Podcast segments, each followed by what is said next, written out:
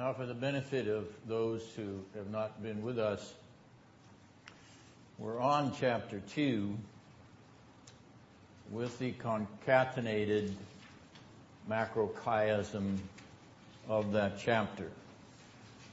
And you will re- remember that we have pointed out the acrostic feature here in chapter 2, which shows on the left-hand side of your outline the Hebrew alphabet in acrostic style. then the chiastic structure with the A, B, C, D, etc. to D prime, C prime, B prime, A prime, the mirror pattern of the language and of the poem. The concatenation refers to the chaining together of words or phrases from one verse to the next. You'll notice that Lord in verse 1 is concatenated or connected or crocheted to Lord in verse 2. When Jacob in verse 2 is concatenated or crocheted to Jacob in verse 3, and so on throughout this 22 verse masterpiece, with the exception of verse 12, in which there is no concatenation, and I will address that issue when we reach that verse. that brings you up to date on the outline as it's presented to you in the form of the poem in terms of the genius not only of the poet narrator, Jeremiah, but also that genius under the inspiration of the Holy Spirit of God. All right, we're looking at verse 8 as we resume our way through chapter 2. But I want you to hold your finger there in verse 8 and turn back to 2 Kings chapter 21, verse 13. 2 Kings 21, verse 13.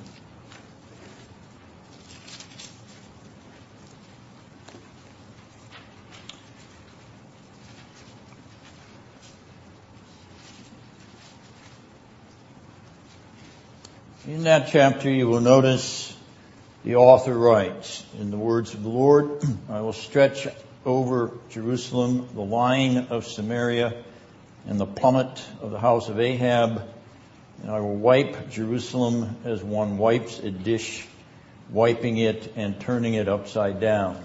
Now keep your finger there and go back to verse 8 of Lamentations 2. The Lord determined to destroy the wall of the daughter of Zion. He has stretched out a line. He has not restrained his hand from destroying, and he has caused rampart and wall to lament. They have languished together. You notice that phrase, stretched out a line, which occurs in both of those passages. Now, that 2 Kings 21 13 passage is in the context of the reign of King Manasseh. Manasseh is given that word from the Lord in verse 13 by an unnamed prophet.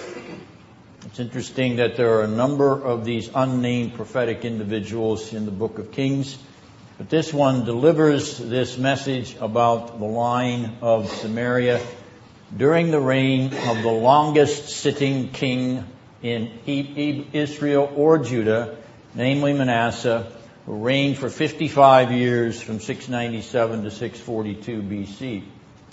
Manasseh is also the grandfather of King Josiah, who is the contemporary of Jeremiah and is the last good king of the southern kingdom of Judah who sits upon the throne in Jerusalem. Now, to Manasseh. God says he will extend the line of Samaria over the nation of Judah. What does he mean by the line of Samaria?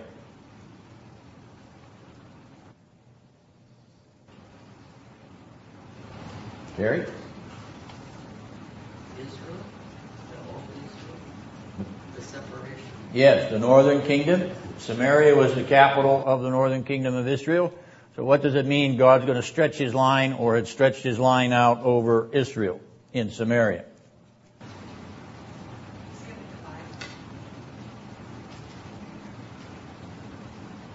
You're yielding to Nancy. Yes. Yes. Okay, Nancy? He's going to divide. He's going to divide. No, it's already been divided. This is long after the division of the kingdom. The division of the kingdom is after Solomon. Ben? Would it have something to do with the fact that the plummet of the outer area, both of them are measuring devices, for whether something is true? The plummet, the plummet of area was Yeah, well, he already, this is past tense. He stretched it out. He stretch out the line to measure whether they were in line or out, right? Are they in line? No. They are not in line. So what's he referring to? What's God referring to here? To the, the idolatry of Samaria. No, he's referring to the destruction of the nation. He's referring to the destruction of Samaria and the northern kingdom of Israel by whom? By whom? Not the Babylonians. By the Assyrians. What year? 722. 722 BC. Alright, so God had judged the northern kingdom and wiped out that nation through the invasion of the uh, Assyrians and the Hebrew word for line in that second Kings 21:13. The Hebrew word for the prophecy of second Kings 21 is the same word for line in the 6th century BC poetry. It's the same word that appears in Lamentations 2:8. He stretched out the line, kav. God in 586 BC has stretched out the line of destruction over the southern kingdom of Judah and its capital, Jerusalem, through the Babylonian invasions, as he had stretched out the line over Samaria and the nation of Israel by the Assyrians in 722 BC. What the prophets revealed of God's measuring line during the evil days of Manasseh declare his, that is God's determination, or we might paraphrase God's decree, the intent of his will to in fact stretch out that line of destruction and measure the nation for, shall we say, its own coffin. God's will is determined and his decree is set in the century before its fulfillment. Remember, Manasseh is reigning almost a hundred years before the final fall of Jerusalem in 586. He predestines Jerusalem and Judah to the same destruction to which he had predestined Samaria and Israel. Jerusalem, as Samaria, was out of line, and God swallowed them up with destruction. Now, a measuring line is generally an instrument of construction. A measuring line to construct a true wall or a true angle. Here, as one commentator observes, this line is a line of deconstruction as the walls of Jerusalem fall in rank upon rank of rubble and ruin. The concatenated wall from verse 7 is duplicated here in verse 8, the second time with a note of personification. Here in verse 8, the personification of the wall is that it laments. It speaks as a person. The walls of Jerusalem cry and weep and groan and wail. Effective poetic device. Verse 9. Her gates have sunk into the ground. He has destroyed and broken her bars. Her king and her princes are among the nations. The law is no more. Also, her prophets find no vision from the Lord. The camera now focuses in verse 9 on what is happening on the ground or on the earth. As the New American Standard translates verse 11, the Hebrew word can be translated either way. You'll notice the concatenation on your outline. Verses 9, 10, and 11 feature the ground level events. Ground level events, and they bind the objective description of the gates, verse 9, and the elders, verse 10, and the subjective heart of the poet, verse 11. We're coming down to ground level. The defenses of Jerusalem have been devastated. Her huge, impressive gates, or bars, as they are called in the parallel line. Bars and gates are parallel, epexegetical of one another. The in, erstwhile invincible barriers to incursion are brought down to the ground. Downward. Downward. Three times in these three verses. Downward, downward, downward, ever downward, the vector of Judah's humiliation and destruction. Downward. With no vertical intervention. No action from upward. No action from above. The dust of the ground is the level of Jerusalem's identity. What is truly barred here? What is truly barred in verse 9? It's not the gates of Jerusalem, per se, the horizontal vector, but the gates of heaven, the divine Jerusalem, the vertical vector. God himself has shut the gates of his divine intervention against a stubborn, wicked, and evil nation and its capital city. He has brought the nation down to destruction by yielding it to its own evil disposition and wicked inclination. You wish to destroy yourself, O nation, says the Lord. I give you what you wish down to the ground you will come because that's the level at which you live. Your kings and princes, your rulers break the law. And they do so with impunity. They routinely thumb their nose at the common law and the constitutional law of the nation. Your rulers shall be scattered among the nations who despise them for the fools they so obviously are, for they are fools indeed. And your cultural prophets, your cultural prophets, prognosticators of the mores and acceptable viewpoints of the day, they seek no vision from the Lord. They are in fact serial liars promoting falsehood after falsehood and creating narrative hoax after narrative hoax advancing traitorous and treacherous alliances with the kingdom of darkness because they hate the Lord. They hate the Lord God and His Christ. Rulers, prophets, priests, priests, the religious scions of the day, all slaves of pagan tyranny, all slaves of paganism and its tyranny reducing the nation to that paganism in kind. They destroy the national defenses. They have made the law a wax nose for their own agendas. They have kissed up to their national enemies and they have promoted a vision the very opposite of the will of God, for they will not have God in their thinking, planning, deciding, or meditating. They will not. We have watched this movie before. Paganism destroying a nation. 722 BC and the instant replay 586 BC.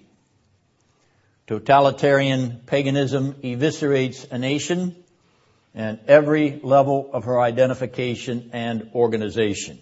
Governmental, legal, religious, cultural, media, family, personal, every level and aspect paganized, enslaved by the arch pagan Satan himself as he dances his death dance over the nation, once the capital, over the culture, over the death wish.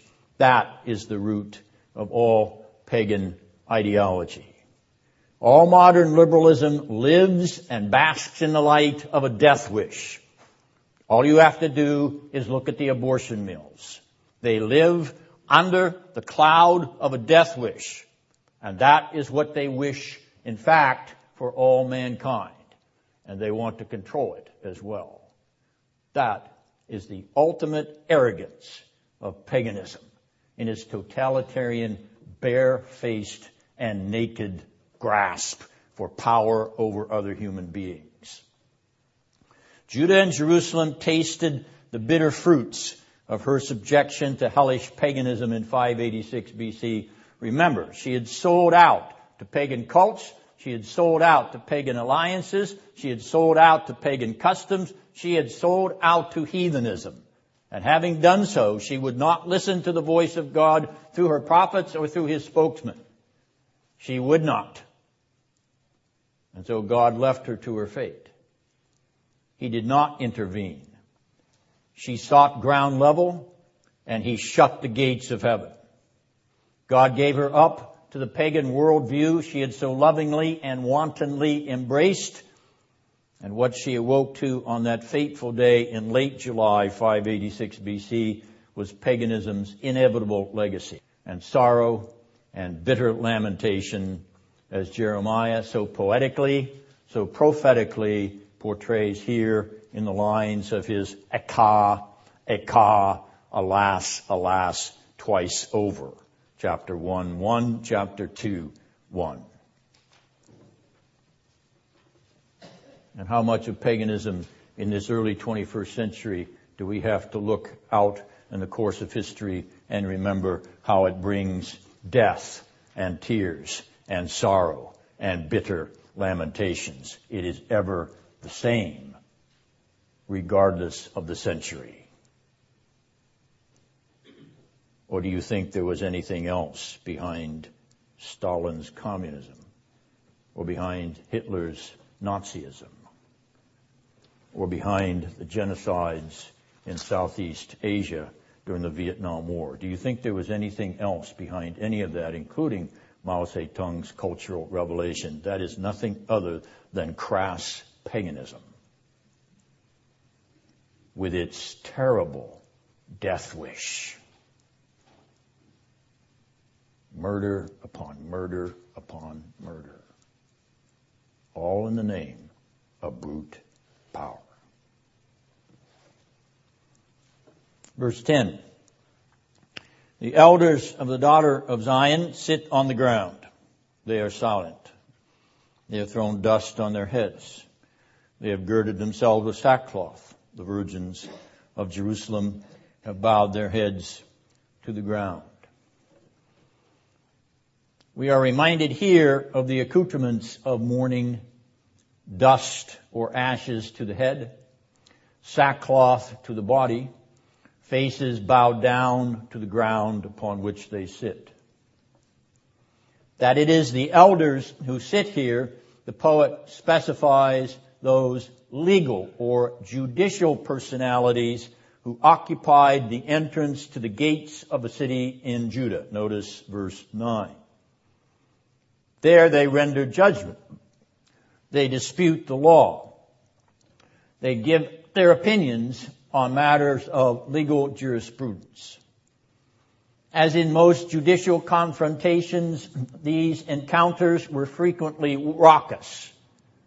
But these legal experts are silent in verse 10.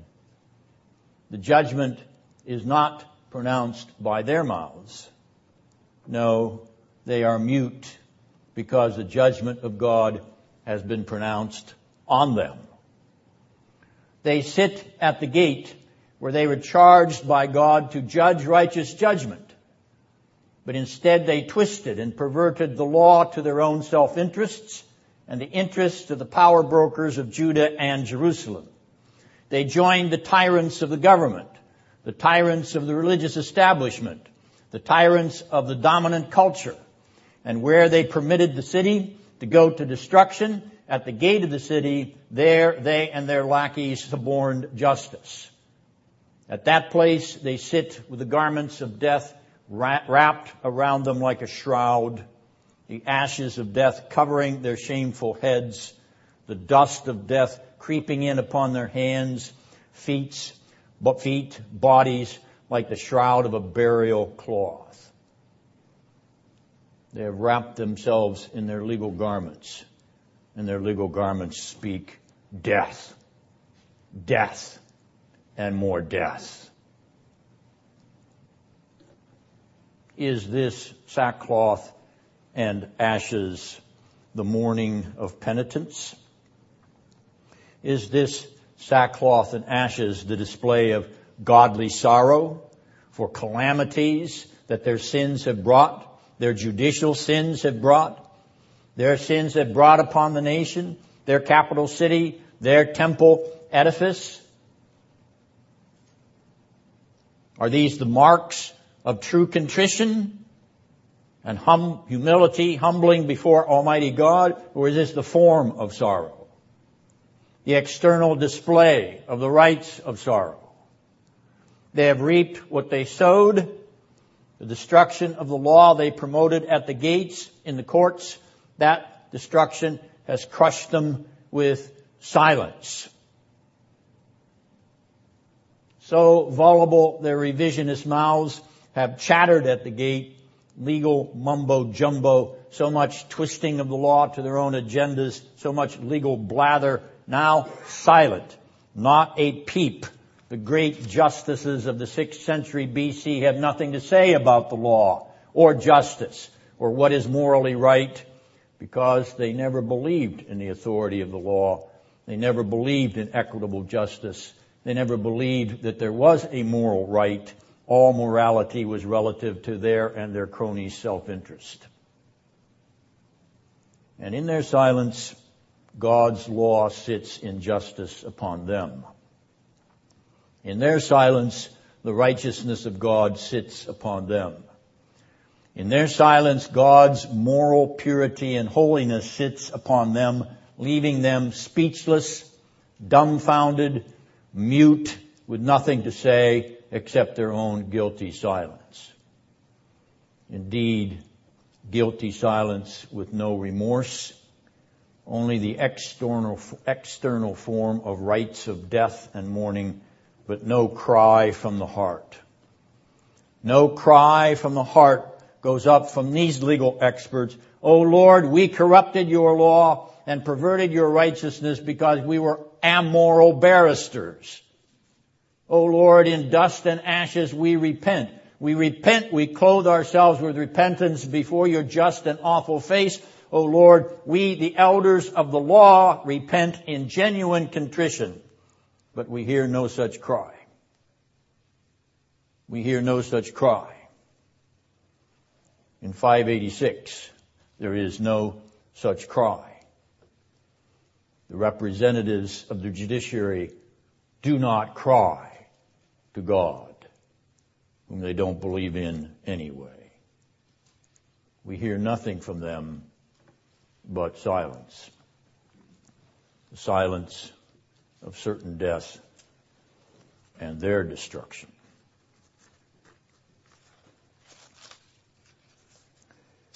Verse 11. My eyes fail because of tears. My spirit is greatly troubled. My heart is poured out on the earth because of the destruction of the daughter of my people when little ones and infants faint in the streets of the city.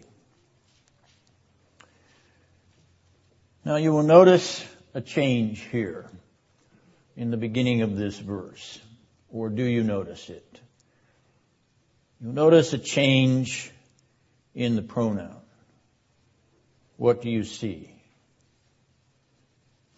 My, correct. From the third person to the first person, personal, plural, personal pronoun. From her and he to my and I. The shift in the voice of the speaker. The shift in voice is dramatically emphasized by the break in concatenation. You will notice that verse 11 and 12 contain a duplicate parallelism, but verse 12 interrupts the seamless concatenation. There is no word in verse 11 that reappears in verse 12. I'm suggesting that this variation in structure is also drawing attention to the variation in voice. Who then is speaking in verse 11? Who is the my and I voice in verse 11? It is Jeremiah. And who is pleading in verse 13? Who is pleading with the I, I, I? It is Jeremiah. That second person pronoun appeal to daughter Zion will continue down to verse 19. So that verses 11 through 19 are the voice of the poet prophet Jeremiah. The my, I person in verses 11 to 19 is Jeremiah. But will you please notice carefully what he has done? He has personalized his own voice in the narrative of this poetic drama for the first time.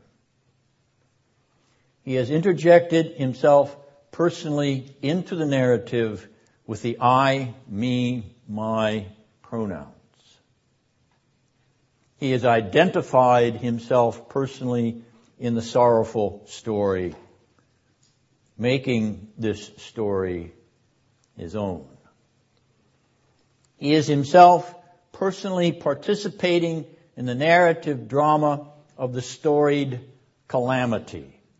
His I is the I of self-identification. His my is the my of personal participation. He is taking the drama to himself, to his own person, to his I me, my identity. He is making the suffering his own.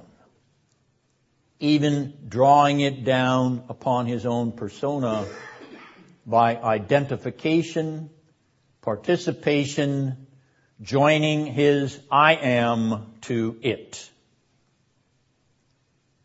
Uniting the narrative to his own personal story. In other words, do you see it? Jeremiah is embodying the judgment upon the nation and city in his own person. Jeremiah is uniting himself, taking to himself the grief and sorrow of Judah and Jerusalem under the just wrath of God. Your I is my I, he is saying. Your my is my my, he is saying. You and I are joined in an inseparable reciprocal relationship. Chiasm. You and I are joined in an inseparable and insuperable concatenation. We are saying concatenated with the very same vocabulary which mirrors myself in you and you in myself. The two distinct voices of chapter one are now merging into the voice of reciprocal relationship. A relationship which is increasingly, as we progress through this second chapter, more and more and more intimate mimetic, identical, united, joined indelibly into one voice. Notice, in addition to this identification, this participation, this narrative union motif. Notice, this is a union motif participation motif, identification. This is not an abstraction. This is not Jeremiah standing out on the periphery. This is Jeremiah identifying, participating, uniting himself, joining himself to.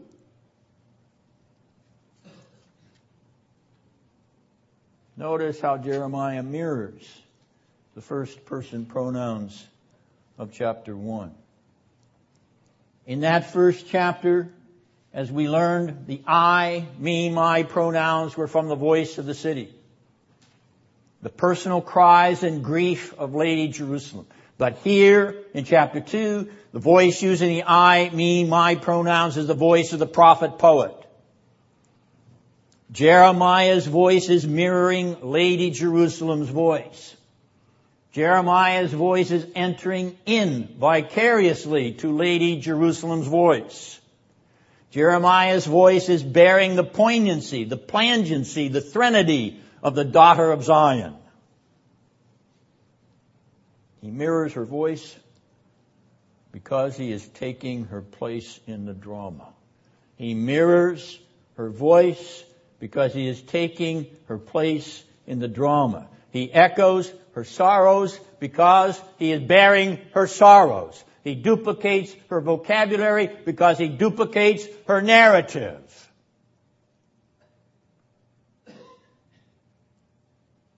This concatenated chiasm is not incidental. It's not a mere formal pattern of structure. This is a theological device. He is tying himself in chain link fashion to the whole narrative of the city as he follows line by line through this poem of the second chapter. With one remarkable break.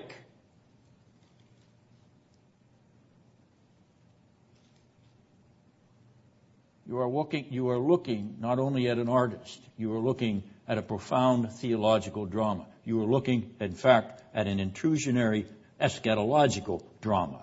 That's what you are looking at when you're looking at that outline in front of you.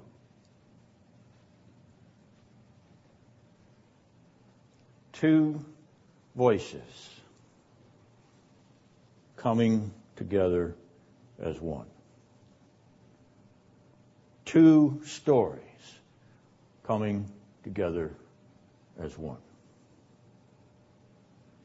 Two persons coming together as one.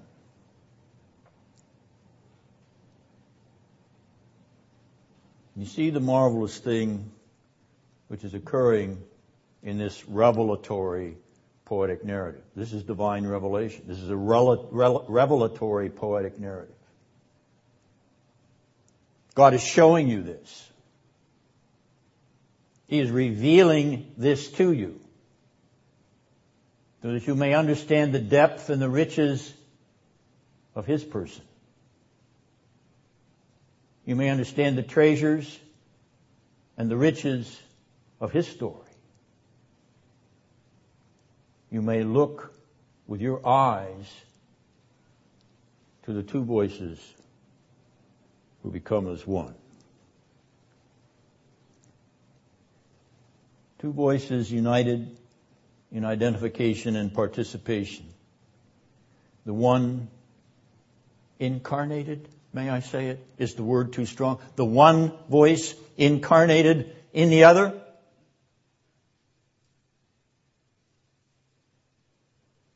The personalized city's grief incarnated in the poet prophet and, and the person of the poet prophet's grief incarnated in the city.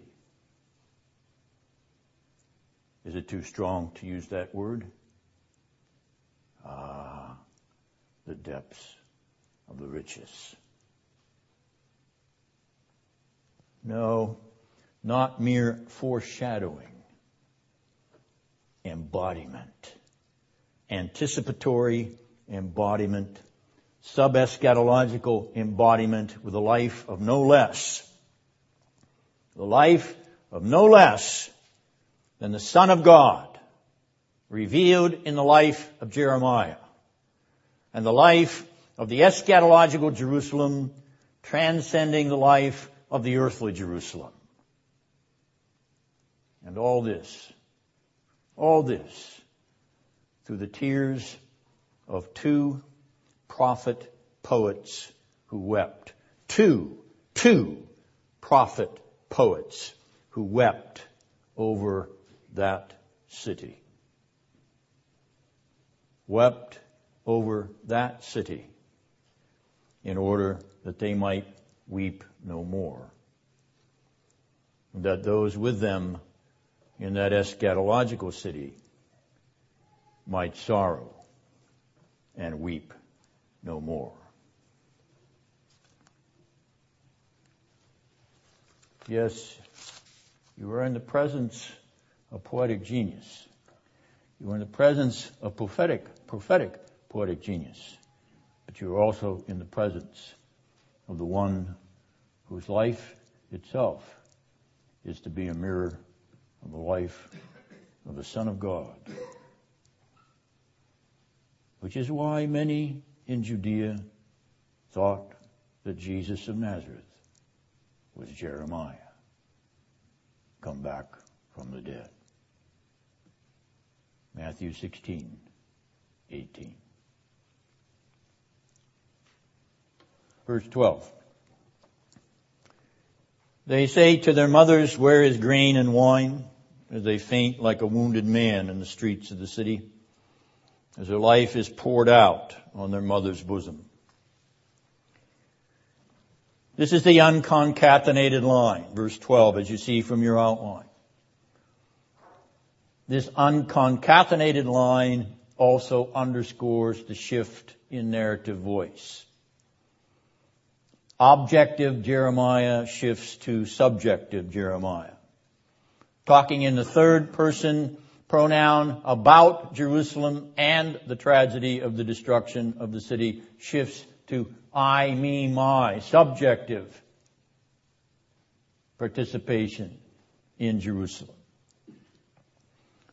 The absent concatenation then in this verse may arise from the tragic and singular poignancy of the description. Starving, dying children. And the verse breaks the thread of hooked verses, concatenated verses, because it is so pathetically unique. Not only marking the shift in person, which is inaugurated in verse 11, but the spectacle of tragedy of starving infants. Whose heart does not go out? Whose heart does not touched by images of starving children? To infants dying on their mother's breasts. Would to God the same hearts would go out to fetuses in their mother's wombs. Fetuses about to be crushed, sucked out, or expelled to death in abortion mills. In both cases, sin was chosen. Sin was indulged. Sin conceived and gestated. Sin finally produced its issue, death. Death. For a fleeting moment, we hear here another voice in the poem. It is the faint, feeble voice of starvation. It is the plaintive voice of hunger. Where is grain and wine? They ask. They gasp. They whisper, Where? But there is no answer. There is no answer because no answer is part of the silence of approaching starvation, famine, and death. The breasts that once gave them life now give them nothing. No nourishment, nothing to drink. Their life is poured out in death on the breasts of those who suckled them. One commentator remarks, mothers with empty hands, no grain or wine, mothers with empty breasts, no milk. Tragic reversal tragic reversal. And you will notice further the duplication which frames the verse. In the Hebrew text, the first word in the verse is mothers. And the last word in the verse is mothers. But notice as well the stunning reversal between mothers at first and mothers at the last. The children are alive at the beginning of the verse, at the end of the verse, they are dead and dying. sandwiched between the mothers are children who are alive and then dead. We've reached the time of our break. If you have any questions before you stretch your legs, I'll be glad to address them. Otherwise, enjoy your stretch. We reached verse 13. How shall I admonish you? To what shall I compare you, O daughter of Jerusalem? To what shall I liken you as I comfort you, O virgin daughter of Zion? For your ruin is as vast as the sea. Who can heal you? The change of speaker is emphatically upon us here in verse 13. Though we have alluded to it before, as we've examined verse 11, it is forcefully enunciated with the I person personal pronoun reiterated here no less than four times. The personalized I of the city has been borrowed by the poet. Again, he is mirroring her plaintive voice, even substituting for her by affirming her justly deserved misery descriptively while identifying entering into it existentially. The key line in this verse is his offering of himself as comforter. He offers himself as comforter when no other will comfort and relieve her. With the emphatic, with the emphatic, emphatic eyes, there are four emphatic interrogatives. How, to what twice over, and who. How, to what two times, and who. Each of the interrogatives is a rhetorical question. The expected, obvious answer, how shall I admonish you? I have tried, but you have refused. See the prophecy of the book of Jeremiah. To what shall I compare you? To what shall I liken you? To the glorious bride of the Lord, but you play the harlot. To the holy assembly of God's presence, but you prefer the gathering of idols, metal images, fertility statues, sacrifices offered through murder. See the prophecy of the book of Jeremiah. Who can heal you?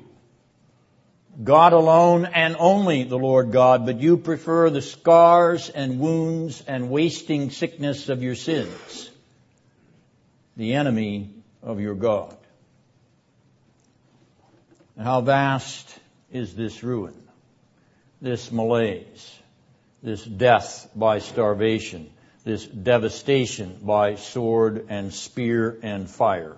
It is as vast as the sea, as deep and fathomless as the ocean.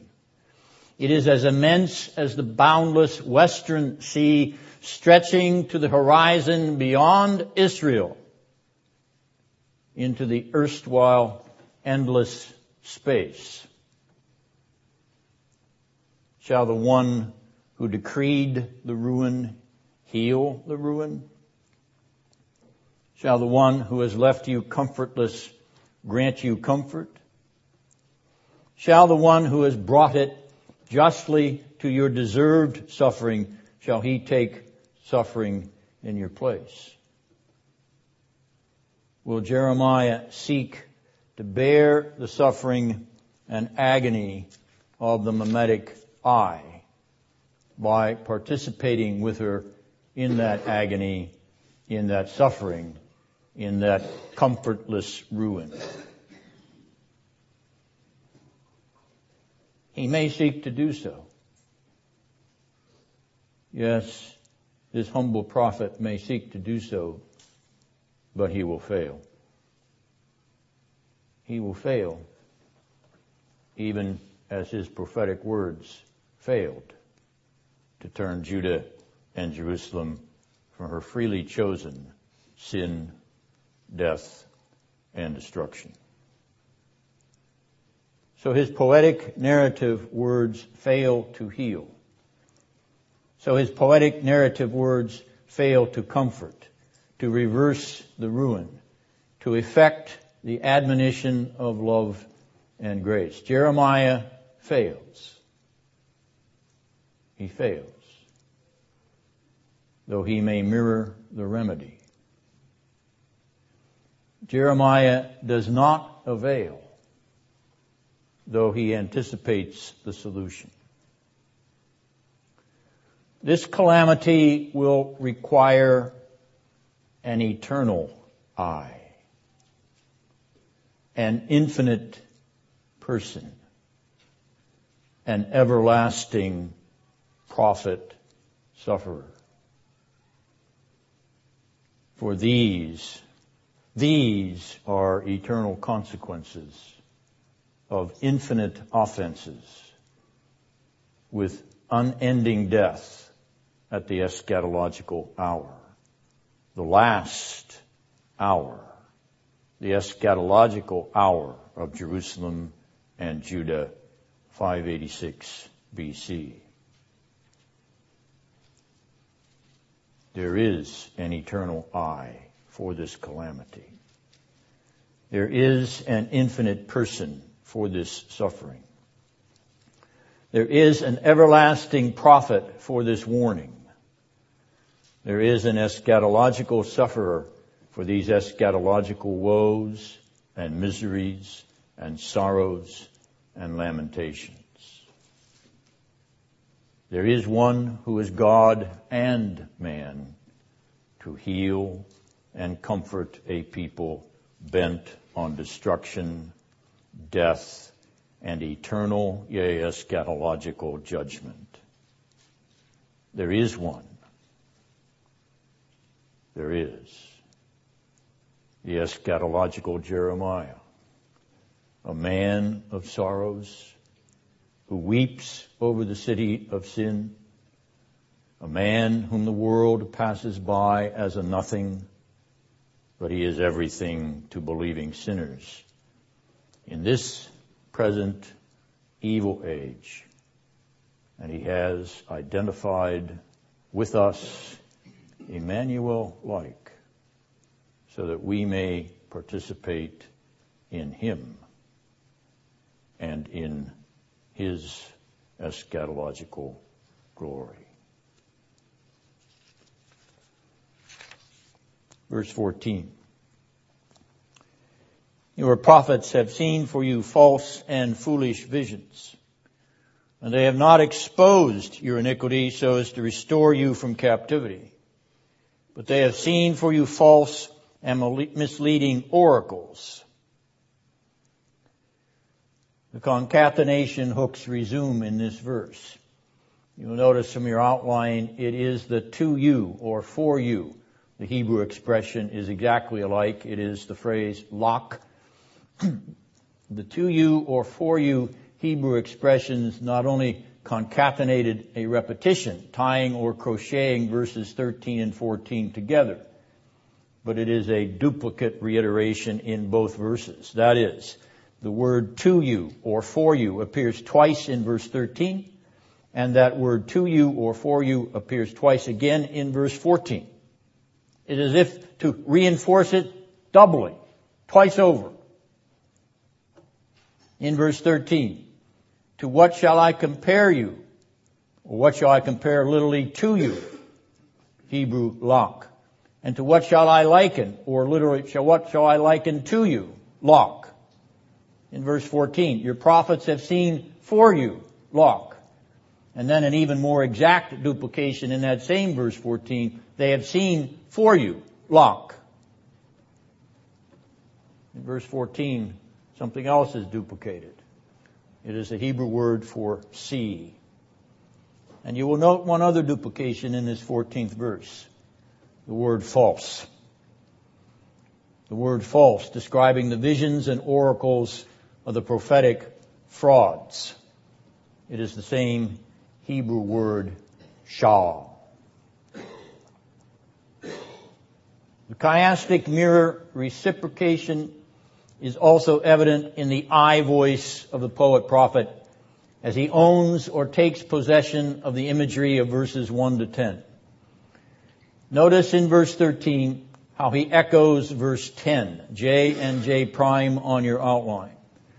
The daughter of Zion in verse 13 is reciprocated or mirrored in the daughter of Zion in verse 10.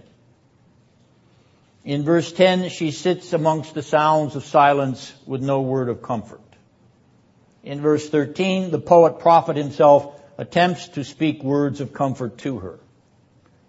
Now in verse 14, he once again mirrors or echoes the chiastic reciprocal line of verse 9, the I and I prime on your outline. The prophets of verse 9, false, fraudulent, counterfeit, phony, bogus, the sham prophets of verse 9 are duplicated in verse 14. Here, Jeremiah adds to his indictment, not only are they false prophets, they are fools parading misleading and deceptive theological opinions. Claiming the Lord as the source of their visions and oracles, they in fact have no relationship with the Lord except to use His name for their perverse agendas.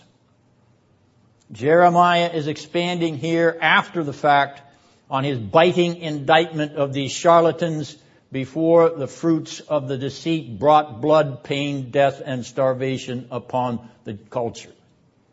Remember Jeremiah's clash with Hananiah.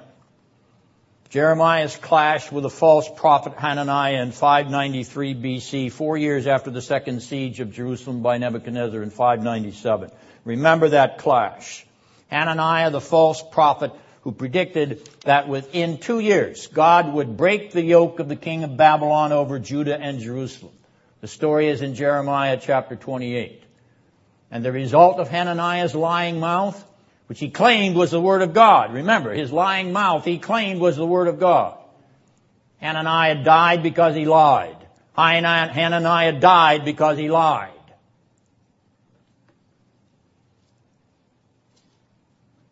The book of the prophet Jeremiah is replete with indictments of this gaggle of buffoons, these simpering liars.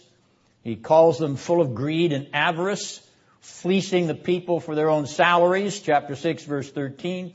He reveals that they practice divination or chanting of magical rites and the like of hocus pocus, pocus hocus, and puff. You have heard the infallible word of the Lord, chapter 14 verse 14. He says they are polluted adulterers who have filled up the supposed precincts of the Lord with their sexual wickedness. Chapter 23 verses 10 to 11. They even prophesy in the name of Baal, so shameless are they with the sacred name of Yahweh Adonai. Chapter 23 verse 13. And Jeremiah warns the congregation of Judah and Jerusalem, do not listen to the words of these prophets who are prophesying to you. Chapter 23 verse 16, for they speak from their own imagination, not from the mouth of the Lord. Jeremiah warned them not to listen to these false prophets.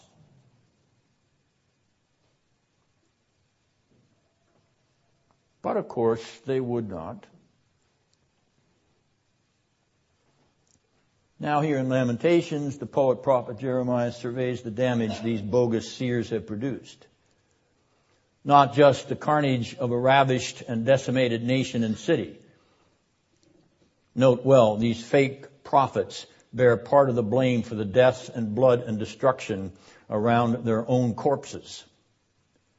Not just the carnage, but rather than reprove the sins of Judah and call the nation to repentance, these fraudulent messengers of God indulged the sins of the nation they engaged in the sins of the nation even as they claimed to be the voice of God. They claimed to be the voice of God and promoted injustice. They claimed to be the voice of God and promoted false testimony. They claimed to be the voice of God and promoted crass misrepresentation of the truth. They claimed to be the voice of God and promoted imprisonment and persecution of the true messengers of God all the while defrauding and maligning Jeremiah, Uriah, and the other remnant true prophets of the Lord before the eschatological judgment. Remember, these false prophets said, Jeremiah is the sinner, not us. Jeremiah is the fake, not us.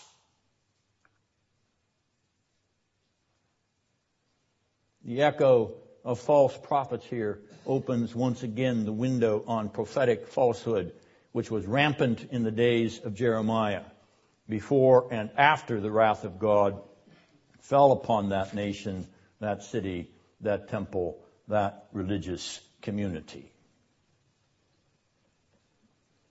False prophets of God and the bitter, bitter, lamentable tragedy that follows in their wake. Remember, it takes two to tango. The people of Judah and Jerusalem listened to these phonies. They sat in rapt devotion as the charlatans poured forth their phony rhetoric and deceitful words. The people sat at their feet and ate it up. And so because the people would not abandon these phonies, God gave them up to the judgment they deserved. Famine and death are terrible things. But because Judah and Jerusalem refused to walk out on the false prophets, famine and death is what they received. Follow the false messengers of God believe the false messengers of God, and sooner or later judgment and death will come. 586 BC is proof. If you need it. If you need more, 70 AD will put the staccato on it. Verse 15. All who pass along the way clap their hands in derision at you. They hiss and shake their heads at the daughter of Jerusalem. Is this the city of which they said, the perfection of beauty, a joy to the earth? We meet the passers-by in verse 15. Again. Again.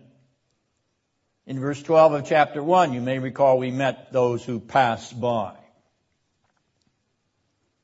Here, the poet prophet voices the same declaration as the city herself declares in chapter 1, his voice imitating her voice. Two voices becoming one voice. His voice identifying with her voice.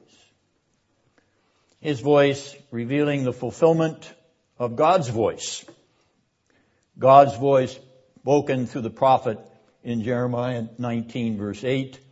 Thus says the Lord, I shall also make this city a desolation and an object of hissing. Everyone who passes by it will be astonished and hiss because of all of its blows. Those who pass by the ruins of Jerusalem clap their hands, applauding applauding the destruction of the city with rhythmic claps of derision. And in their derision, they add to their applause hisses of scorn and contempt, indicative of their hatred for the city of God and the people of God.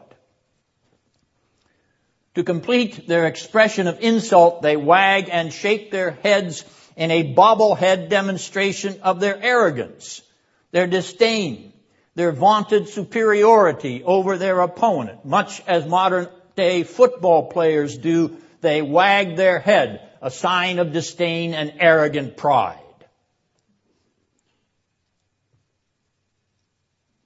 No, it's not sportsmanship. It's showmanship. And it's arrogant, brutal showmanship.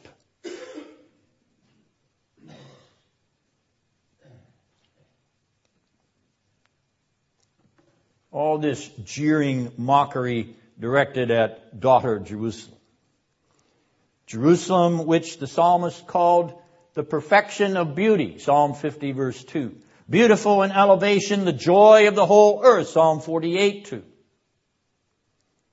These Psalter choruses are echoed from the mouths of the mockers and taunters here in Lamentations 2.15. Jerusalem, the perfection of beauty, a joy to all the earth.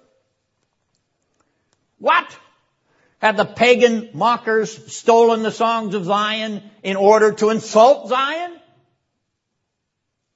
Have the heathen taken up the psalms of Jerusalem in order to ridicule Jerusalem as they clap their hands and hiss their tones of songs of contempt, all the while wagging their heads in rhythmic derision?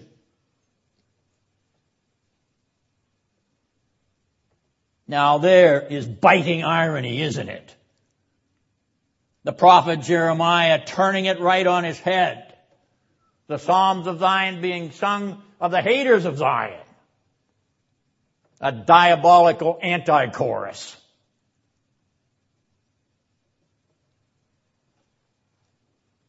This Jerusalem ruined, razed, reduced to rubble. This Jerusalem, the perfection of beauty.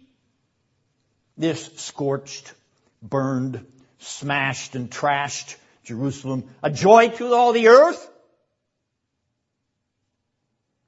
Surely a better than this earthly Jerusalem is beauteous in prospect, lovely in spatial adornment, wondrous in elevation, gloriously situated on the heights of heaven's everlasting hills.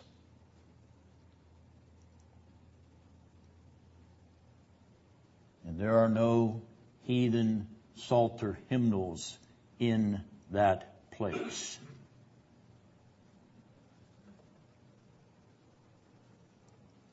Surely that Jerusalem,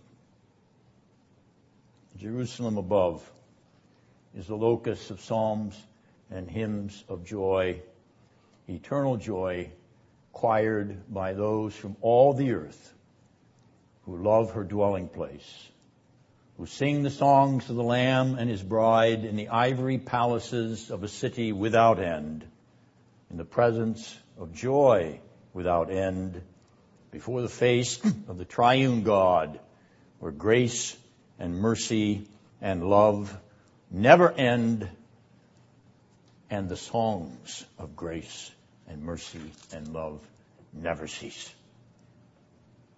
Never.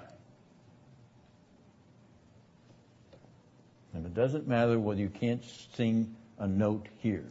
You will sing in exaltation there. verse 16. All your enemies have opened their mouths wide against you. They hiss and gnash their teeth. They say, we have swallowed her up.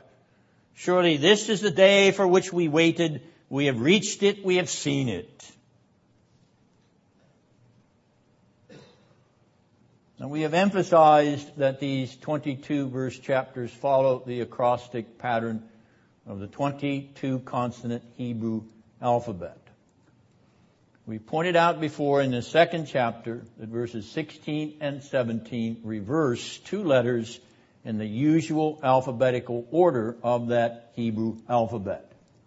The letter Pei is before the letter Ayin and reverses the normal alphabetical order of Ayin before pay in chapter 2 verses 16 and 17. I want to make a suggestion about this apparent anachronism when we explain verse 17. But for the present, we notice once again that the ayin and pay are reversed here in chapter 2 in verse 16 and 17. Well then, all your enemies. Who are these people? All the enemies of Judah and Jerusalem. Keep your finger there in Lamentations 2 and turn to the next book of the Bible, Ezekiel chapter 25. And when did Ezekiel live? Anyone?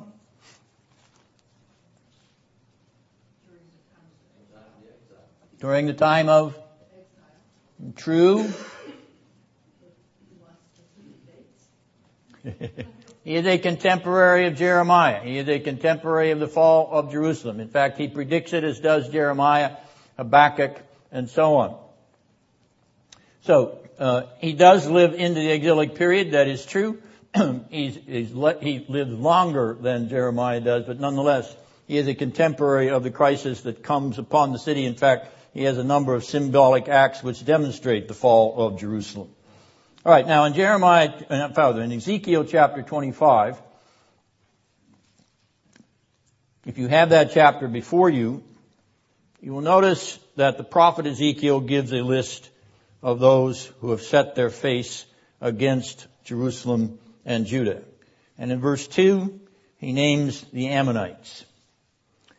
Then if you scan down in verse 8, he names the Moabites. He repeats that designation of the Moabites in verse 11. Then in chapter 12, he designates the Edomites. And in verse, in chapter 15, in verse 15 rather, he designates the Philistines. Alright, now if you notice the geography there, he's gone from east to west. He's gone from the uh, eastern countries or nations, the Ammonites, Moabites, and Edomites, to the western nation bordering Israel, namely the Philistines. But there's one other nation that's involved, and that's the nation that's north of the Philistines in, uh, in ancient geography. What nation would be north of the Philistines also on the coast of uh, Palestine? Tyre. And what nation is Tyre and Zidon, its queen, the, the, the two queen cities? What are, nation is they, are they a part of? The Phoenicians, correct. And that you will find in chapter 28, verses 12 and 21 of the prophet Ezekiel. Alright, so we have an idea of some of the enemies of Jerusalem and Judah, namely nations that were proximate, that is nearby, west, uh, east, west, and north. Jeremiah has his own list. I'm not going to turn to that, uh, take the time to read through that, but it's in chapter 25 of Jeremiah's prophecy, beginning with verse 20 to 26, and he even extends that range of the enemies to the Elamites and the Medes. These are the choristers of the ironic hymn of contempt for beautiful daughter of Jerusalem. The full irony of their clapping, hissing, head wagging liturgy is completed in this verse. They gnash their teeth. They gnash their teeth, spitting out their derisive taunts. The characterization of the enemy nations is portrayed by direct discourse. They add their voices to the poetic drama. We hear them speak. They speak in verse 15 and they speak again in verse 16. And in that speech we see no pity. In that speech we see only the gloating jeers and triumphant braggadocio which spews from their mouth and animates their cocky demeanor. These evil hearts speak their dismissive contempt for the city of God and boast of their vaunted power, which has swallowed up a nation of people whom they hated and despised. Yes, they were anti-Semitic. Bitterly anti-Semitic. How they had longed for this day. How they had longed for this day of Jerusalem's destruction. When the God of Judah appears impotent when the temple of Judah is leveled before the troops of pagan gods, when the virgins of Judah are raped by heathen soldiers who lust to dominate, subjugate, prostitute, when the army of Judah lies butchered in the streets, when the king of Judah is humiliated with blindness and chained for exile with his princes, nobility, and officials. Indeed, as they say here, surely this is the day for which we have waited.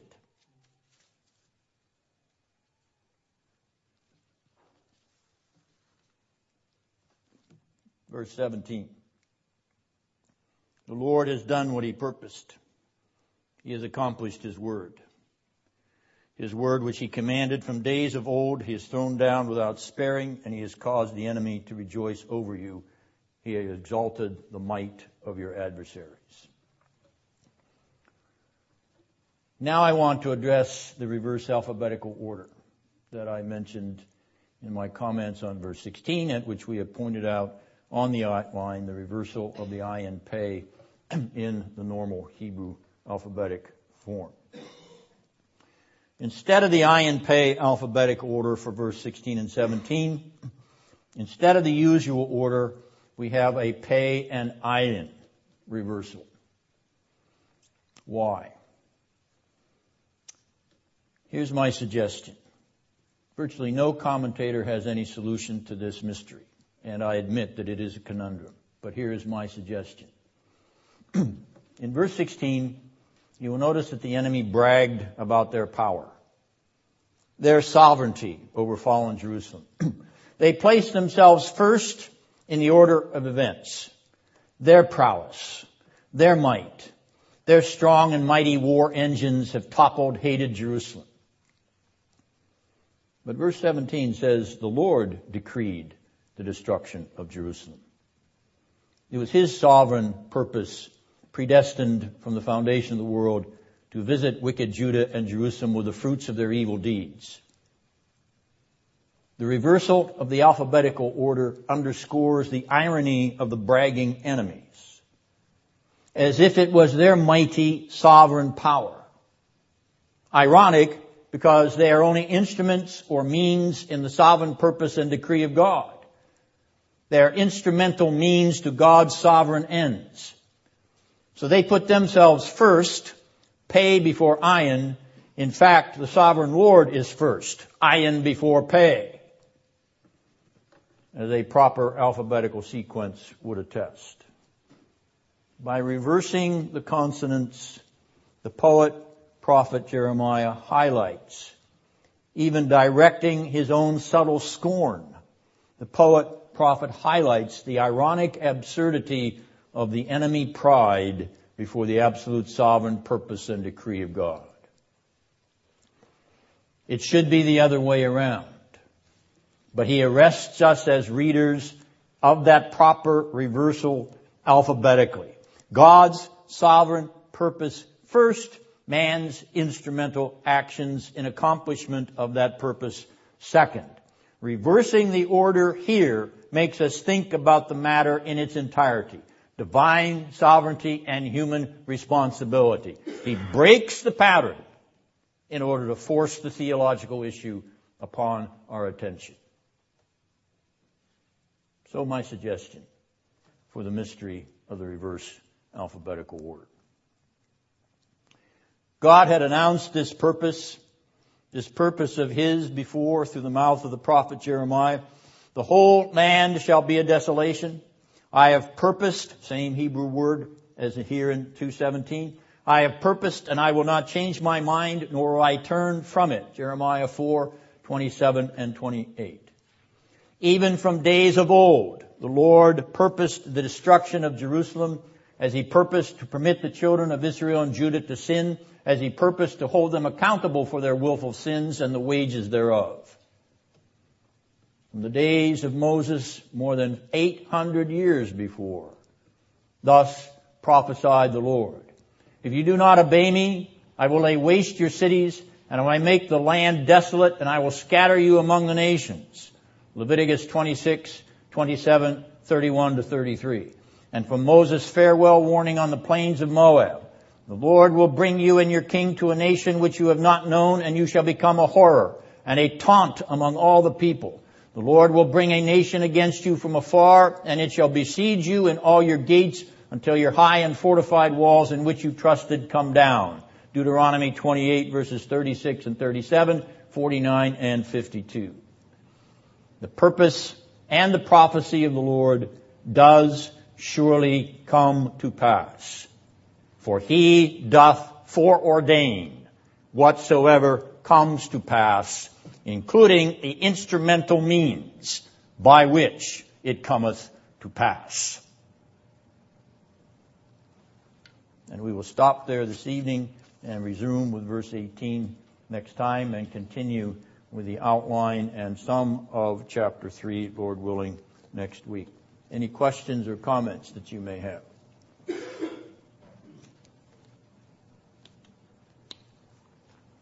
Scott. A chance to look at the other reversal of the other have, you looked at that to see if there's something similar like that going on? Um, I'm not done thinking about what happens in chapter 4 yet. So, uh, be patient, child. As you see, this is my suggestion. You know, I'm, I'm, I'm looking for a theological answer to a grammatical or alphabetical irony. Yes, Nancy. Do you think it's simply a display of man exalting himself above God?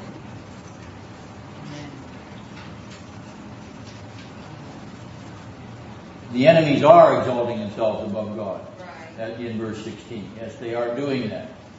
So he draws attention to that as something that they uh, hiss and spit in the face of the God of Judah, as if they are more powerful than he. This God who couldn't deliver this city and this nation is impotent. He's powerless. We are the power brokers. So in reversing it, okay, putting them first instead of God, he's drawing attention to what should be the normal pattern, the normal alphabetical pattern. It's ironic even in Jeremiah doing it, but he's, he's doing it for a theological purpose. That's my, that's my theory. Pete? The passing by, can't we attribute that also in fulfillment to Christ? The passer by gets to make all kinds of claims on even the cross. Yes, yes. This, this will repeat itself at the cross. They will taunt and mock and jeer and derisively wag their heads at him. Yes, David. Just a very, very grim picture these people, the remnant uh, that stays in Jerusalem, have uh, they really don't have any hope, and they're debilitated from experiencing God's love. How infinite worse will it be for the unbeliever who, for all eternity, will never ever be able to experience God's love. Never have hope. Dreadful prospect.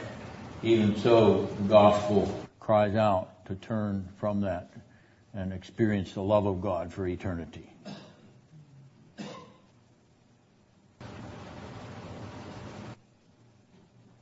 Let's close with prayer.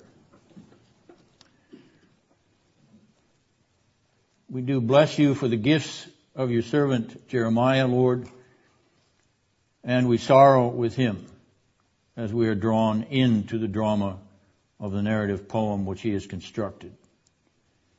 We realize that your wrath and just righteousness are fearful indeed. It is a fearful thing to fall into the hands of the consuming Lord God. Lord, you have given us the grace of your Son, great Jeremiah's greater prophet. You have given us the love of the Lord Jesus Christ, the one to whom Jeremiah himself was drawn in love, expecting a deliverer and a redeemer. You have drawn us unto yourself through your Son, by your Spirit, he who took death and sorrow and lamentation and mocking and jeers and taunts and agony and the hatred of a people upon himself. All this for our salvation. All this we may behold his blessed face in glory forever and ever. O Lord, Jeremiah drives us to the Lord Jesus. Jesus draws upon Jeremiah's art and upon the story that is here. Give us eyes to see, hearts to believe, minds to be amazed, and lives to be changed. Through Christ Jesus our Lord, we pray. Amen.